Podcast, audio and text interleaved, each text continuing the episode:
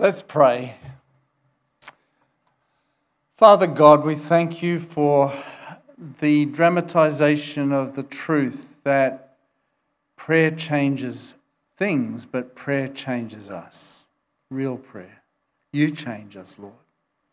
As we look at the final section of this prayer, we ask, Lord, that your Spirit will open our eyes, that you will be our teacher, and that we will learn from you and apply what we learn to our lives for your glory. In Jesus' name we pray. Amen. Dependence in prayer. Uh, we saw in the first four words of the prayer, Our Father in heaven, that that was our delight in prayer, that we come to our Father, our Father in heaven. And we saw last week our devotion in prayer, how uh, His kingdom, His will, and His name being honored and glorified in my life is what the priority is in the prayer, so that we are devoted to Him. And today we look at dependence as we look at the more personal uh, prayer that we bring to God. So we look at our food, our fellowship with God and with others, and our freedom to live the way God wants us to live. Give us today our daily bread and forgive us our debts or sins as we forgive those who sin against us. And lead us not into temptation, but deliver us from the evil one. All prayer is dependence. All prayer, true prayer, is, is in faith. And faith is dependence on God. That's what faith is. And so when I know I'm a sinner and I come to Jesus in faith and trust Him to be my Savior, that's what I'm doing. I'm trusting in Him, depending on Him to do what I cannot do myself. And That is prayer. Uh, when babies are born, and we've had two experiences of that, uh, plus our daughters have had their babies as well, but in our own personal experience, when the baby's born, that baby is so totally dependent on mum, especially. Uh, can't do a thing for him or herself. And as that little one grows and grows, it, become, it comes to the point where uh, we release them and they become independent living people in their teenage into 20s. And when they settle down and live their own lives, whenever that happens, they become totally independent. Now, we still have a connection with them, but it's a totally independent life that they're living, not dependent on us anymore. But that doesn't happen with God. When you are born into the family of God and you are dependent on Him, that dependence on Him continues right to death, right till the time when Christ returns, whenever, whatever happens, till we're with the Lord. We are dependent on Him in our lives. And this second, uh, this third section of the prayer really is just saying that we are to depend on Him. Our, Father's, our Father in heaven desires this kind of dependence. First of all, for our provision. Give us this day our daily bread is not just talking about food, it's talking actually about all that we depend on in order to live our lives, our daily existence. It does include our food, and, and our clothes, as, as Jesus went on to speak about in the rest of the chapter. Uh, to be clothed and to have a place to live, uh, our, a roof over our head, and all the very necessary aspects of living our life here on planet Earth. And so, our daily provision is something that we're to pray for. Today, give us this day our daily bread. The word daily there is a word that is well, for many years, no one knew. It, it, it was not in any other manuscript, uh, ancient. Uh, it was the Greek word was just not known, um, and it, they, it, was very close to the word daily, but it was different. And it's the word episios. And then one day, somebody excavating found a, a parchment that had the word epi, uh, episios, it is, epiousios, uh, written on the top, and then underneath were all the things that that person was going to buy, not at the supermarket, but at the market probably or whatever. And it was a list, it's like a shopping list of these are the things that I need for today.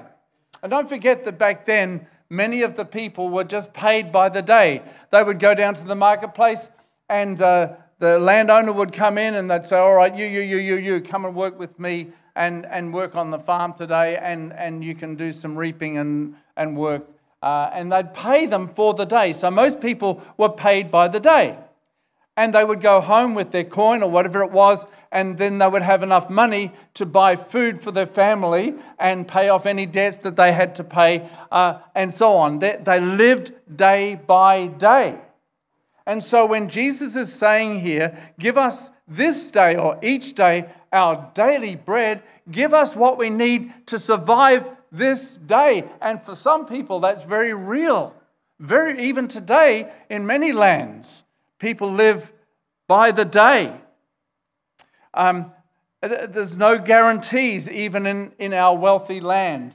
We don't know what's around the corner for us financially and, and, and in any other way. It's, it's like we, we live uh, with so much around us, but we can still end up uh, losing. So there's no guarantees. Nothing is too small for God. He cares for the sparrow, He cares for the little birds. And doesn't He care for you and I? Jesus said. Aren't we much more value than they in the eyes of the living God? And nothing is too big for God. We're to come with Him with this sense of dependence for His provision for our needs. Now, Marg and I lived many years as we were, I was involved in evangelism as a traveling evangelist. Our church commissioned us to do that, and the church gave us a small, relatively small amount of money that was just the monthly money that came in. And then all the rest had to just come from where we worked or whatever. And so we had to um, trust God. And we actually lived by faith. And we, we had a principle that we wouldn't tell people our needs, we'd just tell God. So we never told people our needs. And for many years, we just served God in that way. And every day we had pay, put our money, uh, put our food on the table.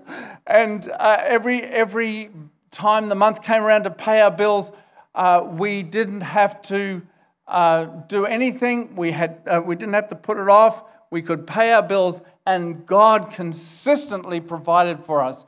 And there's times when I remember traveling a long distance to preach on a Sunday at a church and come back, and they didn't give me a gift. And not that I would ask for it, but you'd think that even the petrol would be covered, but no. But, well, that's their problem. That's between them and God. We will just trust God. And you know, God constantly and always provided. Um, I remember one occasion when we were actually doing an internship after we'd started in full time work. When I had an internship for a year in the States, which was uh, like a mentoring internship in a church. And um, while we were there, um, I thought I'd share with everyone. I had a devotion every, every morning, we had a devotion, and it was my turn. So I shared about God's providing for us and said how amazing it was that we always had money at the right time to pay our bills and so on. And um,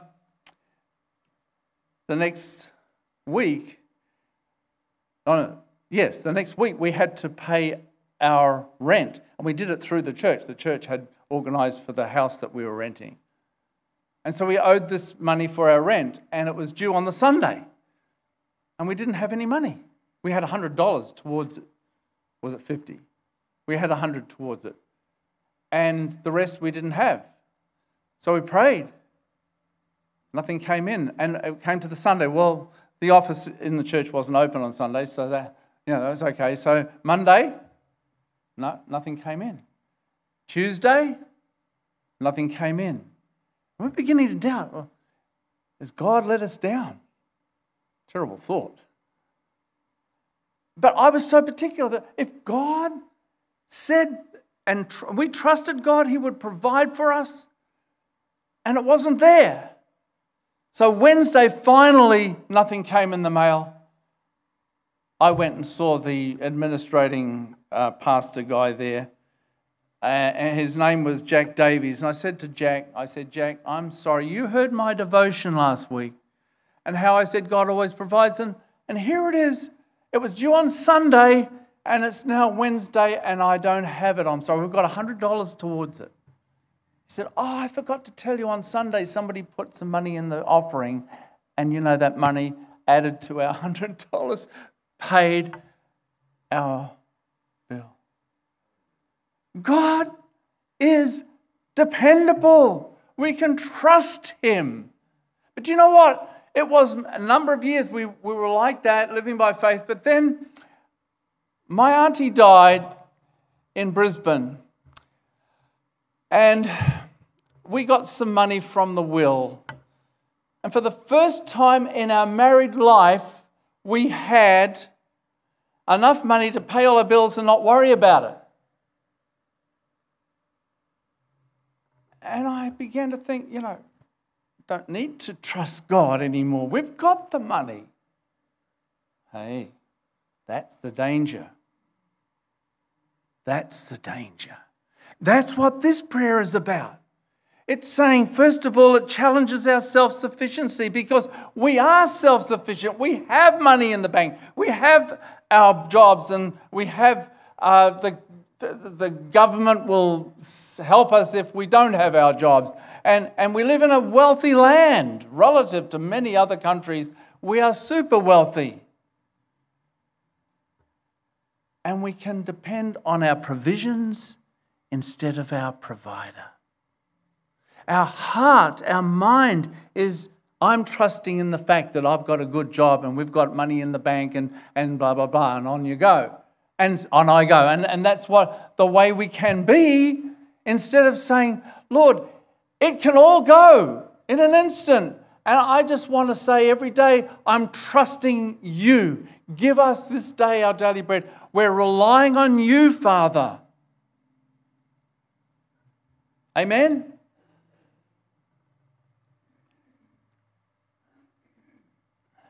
Affluence robs us of dependence on God. And in 1 Timothy 6, Paul writes to those who want stuff, and he says, Learn contentment.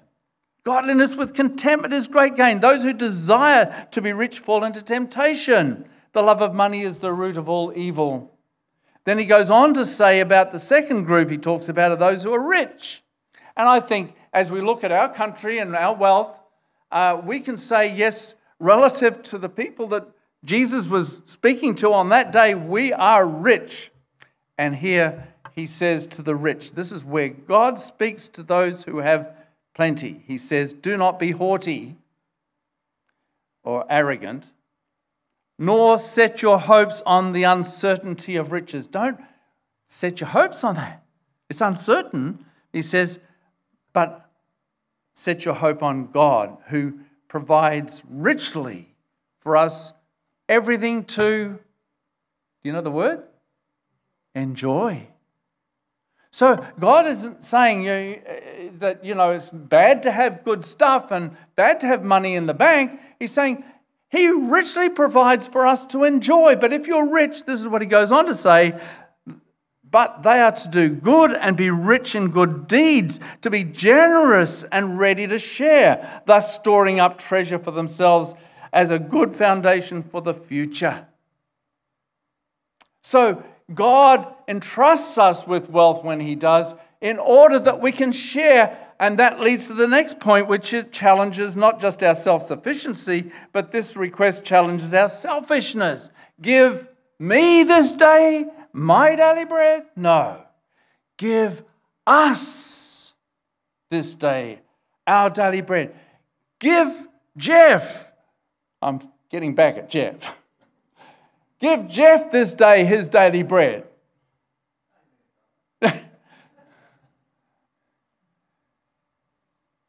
Give my brother who and sister who I know are really struggling financially at the moment, give them their daily bread. And how can I pray that without helping them? How can I? You see, this prayer changes us. The rich can be arrogant. In other words, look at what I've amassed. Look what I've done. Look at my bank account. Look at my business or whatever.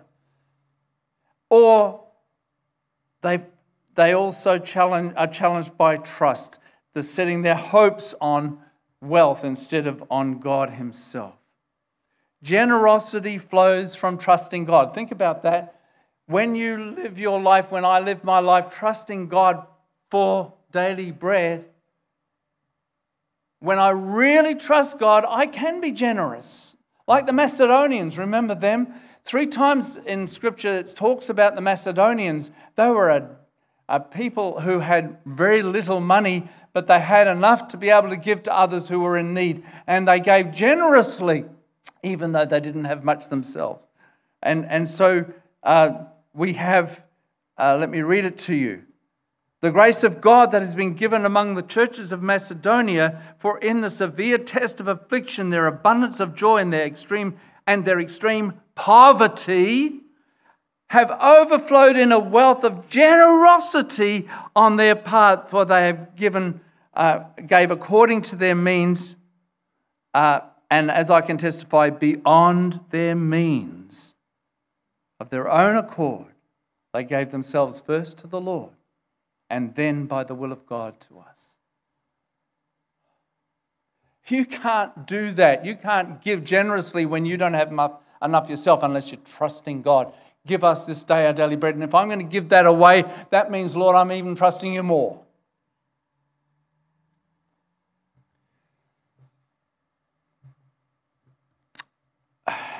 Selfishness. I love to feed the doves at our place. And at some stages, sometimes there's like a dozen doves in pairs, they all come. And I throw out mashed up bread, you know, the, the crusts of bread that I mash up and, with water and, and throw it out on the garden. And there's one dove that comes, and all the others are pecking away at it. And this dove spends the whole time chasing the others off get out of here, get out of here. And then running after that one and chasing it off, and running after the next one and chasing it off. I think, I don't like that dove. It's funny though, because that dove spends all its time chasing the others, and all when it's chasing that one, the others are eating there. Then when it chases this one, the others are eating there. And so all the others have a feed, and this dove is only interested in getting rid of them for his own or her own satisfaction. So he or she can have whatever. I can't tell the difference between a male and female dove. They take turns on the nest, so who knows? Anyway, getting back to it. Do you think God looks down on you and I and sees us like a dove that's more interested in ourselves than others? How terrible that would be. Our Father in heaven, we need to be like Him. He gives generously, God is a generous God, and, and, and He loves to give. He gave His own Son. How much more will He not also with Him freely give us all things? God loves a cheerful giver, the Bible says in 2 Corinthians 9. And, and God is able to make all grace abound to you. That's a promise. So that having all sufficiency in all things at all times, you may abound in every good work. And what he's saying there is God is able to provide your needs when you give to others who are in need. He'll make all grace sufficient for you so that you'll have at all times have enough for every good work, every good giving away to help people. Challenge, isn't it? Give us this day our daily bread. Don't pray that without thinking about what it means for you and I in that regard. So, it challenges our self sufficiency and our selfishness, but it also challenges our anxiety. And the rest of the chapter goes on to talk about not being anxious. And, and I mean, anxiety is a real issue. Um,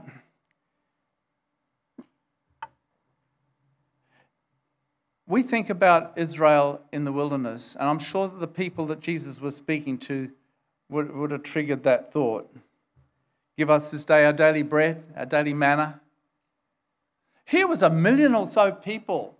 That's like the MCG. Is got 100,000 people if it's filled? So it's 10 MCGs full of people all traveling through the desert. Every morning, every lunch, every dinner, they had to depend on God. Give us today our daily manna. And it was there.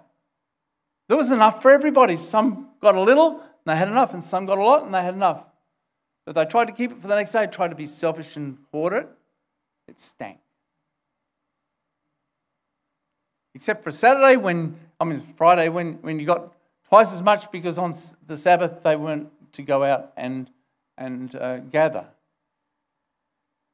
And so God provided for them every day. And they had, uh, Keith Green used to sing manna burgers, and manna waffles, and oh, it's all right.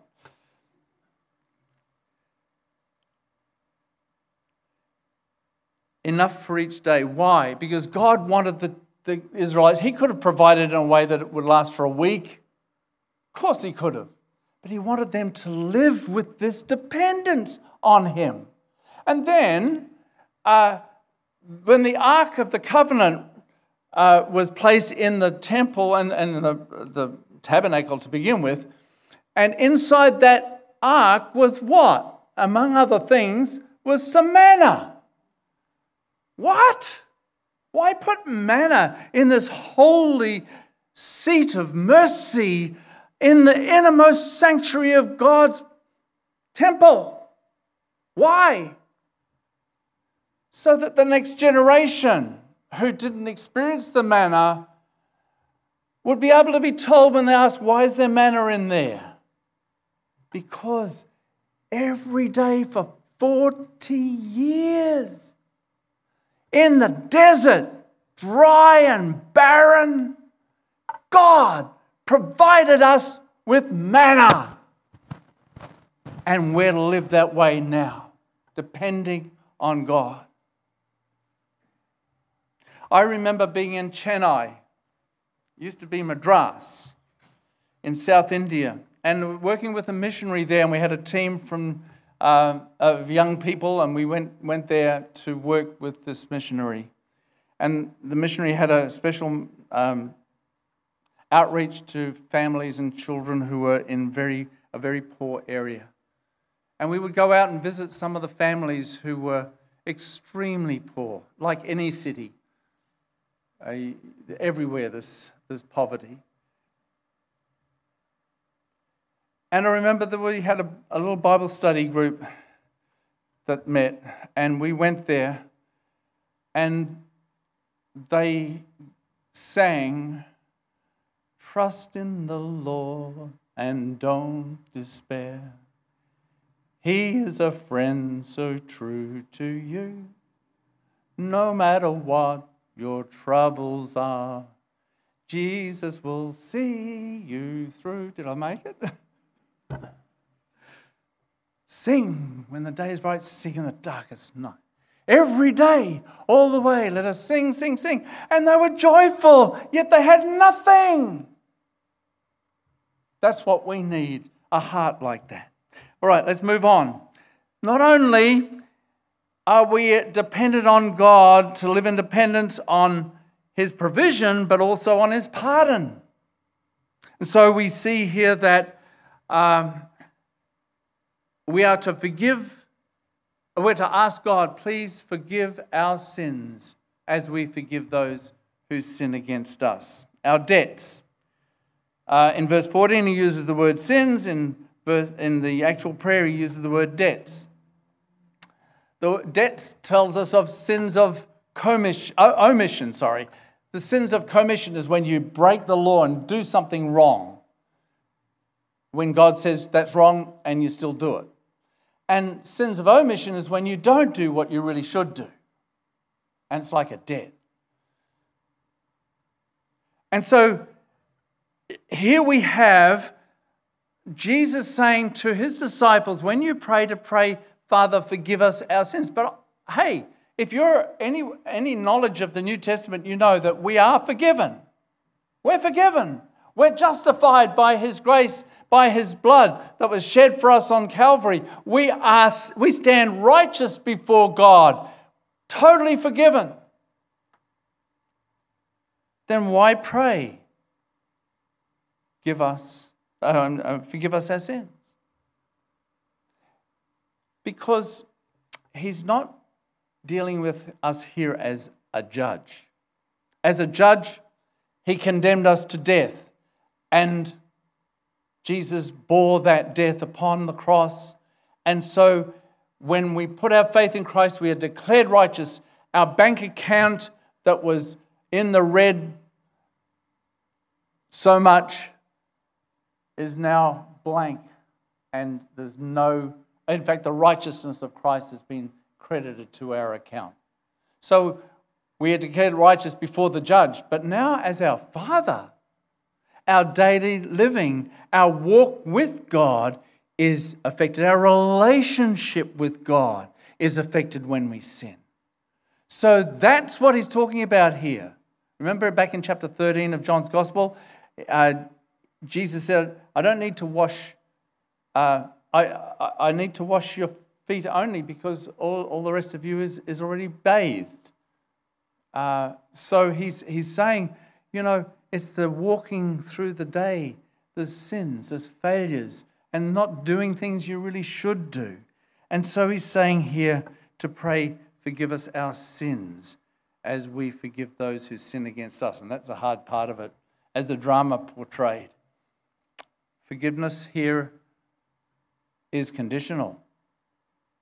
Conditional? Yes, conditional. Jesus said it. If you forgive, he says in verse 13, 14, if you forgive those who sin against you, your heavenly Father will forgive you. But if you refuse to forgive others, your Father will not forgive your sins. Whoa. Whoa.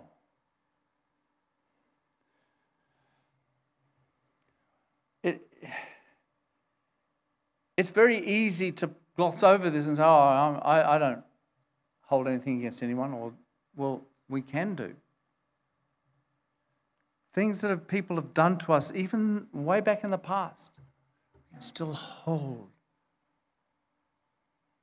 And, and, and you, you and I are called to remember that that is, that is something God hates. Hates? Yeah. Let me read it to you. The parable that Jesus gave of the unforgiving servant in Matthew 18 the servant's master took pity on him and, and cancelled his debt, which was like uh, if he lived 20 lifetimes, he could never, and all the money from 20 lifetimes could never pay that debt off. It was a huge debt. Millions of dollars in our currency today. And when that, that servant was forgiven by the master, he went out and there's a guy who owed him 20 bucks. And the guy got on his knees and said, Please, please, uh, forgive me. My, I, I, just give me time, I'll pay it off. And, and, and this servant, who had been forgiven such an incredible amount, said to him, Off to prison you until you pay the debt that you owe me. And you know, Jesus called him a wicked servant. A wicked servant. He says, and this is how, listen, this is how my heavenly Father will treat each of you unless you forgive your brother and sister from your heart. Hey, he won't forgive us our sins.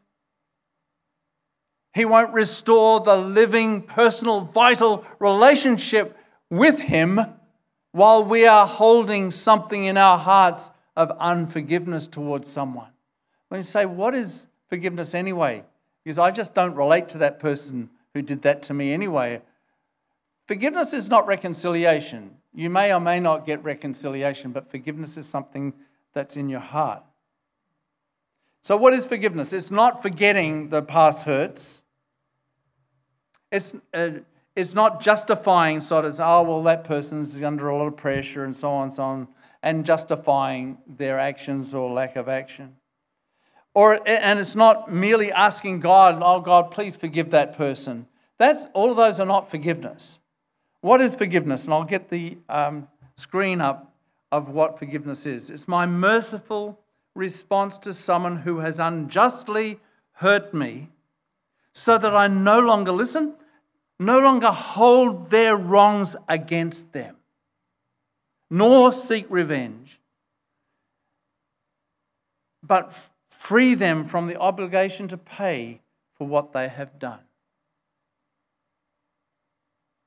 We can get back at people in all sorts of ways. Stephen, when he was stoned, the first martyr said, as they stoned him, Lord, do not hold this sin against them. And that's what forgiveness is. Don't hold that sin against them. They did wrong by me. I know they did. But Lord, I'm releasing that. And I'm going to treat them with, as if it never happened. I'm going to um, release them from that. Forgiveness gives up any right to get even. Do not take revenge, my friends, uh, the Apostle Paul says in Romans 12. And forgiveness is a choice, being willing to absorb the pain, being willing to absorb the cost. So, why should we forgive? According to this and, and the rest of Scripture, the reason we should forgive others is because God has forgiven us. Ephesians 4:23 Be kind to one another, tender-hearted, forgiving one another, just as God in Christ forgave you. And our last point as we look at the uh, prayer that Jesus gave us to pray, we've looked at his provision, or our provision really, and our pardon, now our protection. He says to pray, lead us not into temptation, but deliver us from evil. So, our protection is, first of all, from temptation that's too strong. You see, it seems to imply that God would lead us into temptation. So, oh God, don't lead us into temptation as if God would. And it says in, in uh, James, doesn't it, that uh, I've got it here God cannot be tempted by evil, nor does he tempt anyone. But each one is tempted when the, by their own evil desire, they are dragged away and enticed. So, temptation is not something God does, but circumstances is. Temptation requires two things. First of all, circumstances and desire. I'm in a circumstance where somebody paid, gave me change at the till when I was um, buying something at the chemist or something. And they give me an extra 10 bucks accidentally, and they don't realize it. That's the circumstance. It happens, you know. Oh. The temptation is the desire from within. Oh, I could do something with that 10 bucks. I don't know about it. I'll just put it in my pocket and walk out. Hey, wait a minute.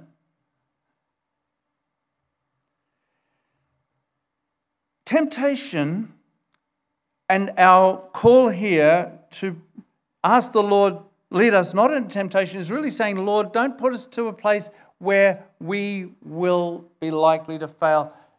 Protect us, uh, hedge us around. Don't allow us to be in a situation where we know we'll probably fail. Lord, sovereignly work in my life to not allow me to be in that spot because I don't want to sin. And please just watch over me so that I don't get into the place where it was just too much and I give in. And you know, it says in 1 Corinthians 10 13, God is faithful and he will not let you be tempted above your ability. It could be the word tested there. But with the testing or temptation, he will also provide a way of escape. So, Lord, where's the way of escape here? uh, the way is to say to the till, the person at the till, sorry, but that's too much. You, you, you only need to give me the short, the small change. Oh, yeah. Oh. That would be unusual in our society, but it's a witness. So, next, our protection is from the evil one. Um, deliver us from evil is really saying deliver us from the evil one. Satan is alive and well on planet Earth. And Satan is working against Christ and against our Father God in heaven. And therefore, he's working against us. And, and Satan has plans. Let me read the verse. 2 Corinthians 2, verse 11 so that Satan will not, be, will not outsmart us, for we are familiar with his evil schemes. And the word schemes means well thought out plans. We're not ignorant of Satan's well thought out plans to bring us down. So that Satan will not outsmart us. Satan has no power over you except the lie. His power is in the lie. God's power is in the truth. The more you know the truth, the more you'll detect the lie. Satan cannot touch a child of God. We belong to Christ. We are delivered from Satan. But he skirts around the edges. And he tells us lies and leads us to believe something that's not true, and that leads us to do things we shouldn't do, or think things we shouldn't think. Lord, deliver us from the evil one. Dependence on God not to be outsmarted by the evil one. We can't pray that without getting into the Word and knowing the Word so that we have the shield of faith and the, the belt of truth and everything we need to fight the evil one with the sword of the Spirit, which is the Word of God. So when we pray, is it like this? When we next pray the Lord's Prayer, which will be in about two minutes, are we willing to pray that and think about it and apply it, and it will be life changing? This prayer has more to do with God changing us than with providing us the answer of our needs.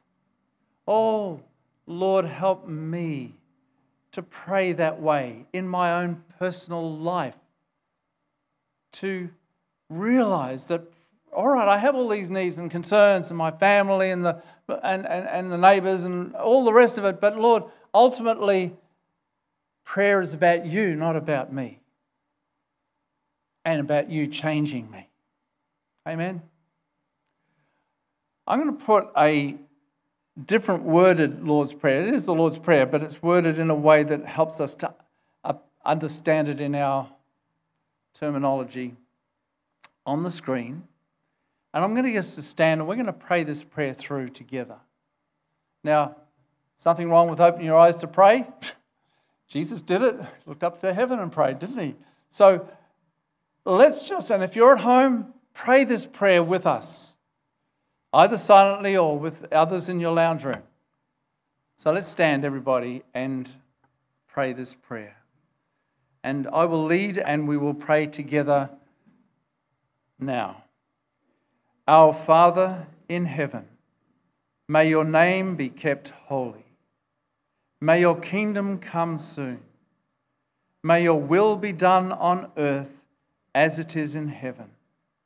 Give us today the food we need, and forgive us our sins as we have forgiven those who sin against us. And don't let us yield to temptation, but rescue us from the evil one. For yours is the kingdom, the power, and the glory, forever and ever. Amen. Please be seated. Father, as we come to the end of this prayer, we ask that you will be glorified in the way we pray, not just in our prayers. Help us, as in our prayer lives, to see the absolute importance of prayer, Lord, but also how we pray. We ask this through Jesus Christ our Lord.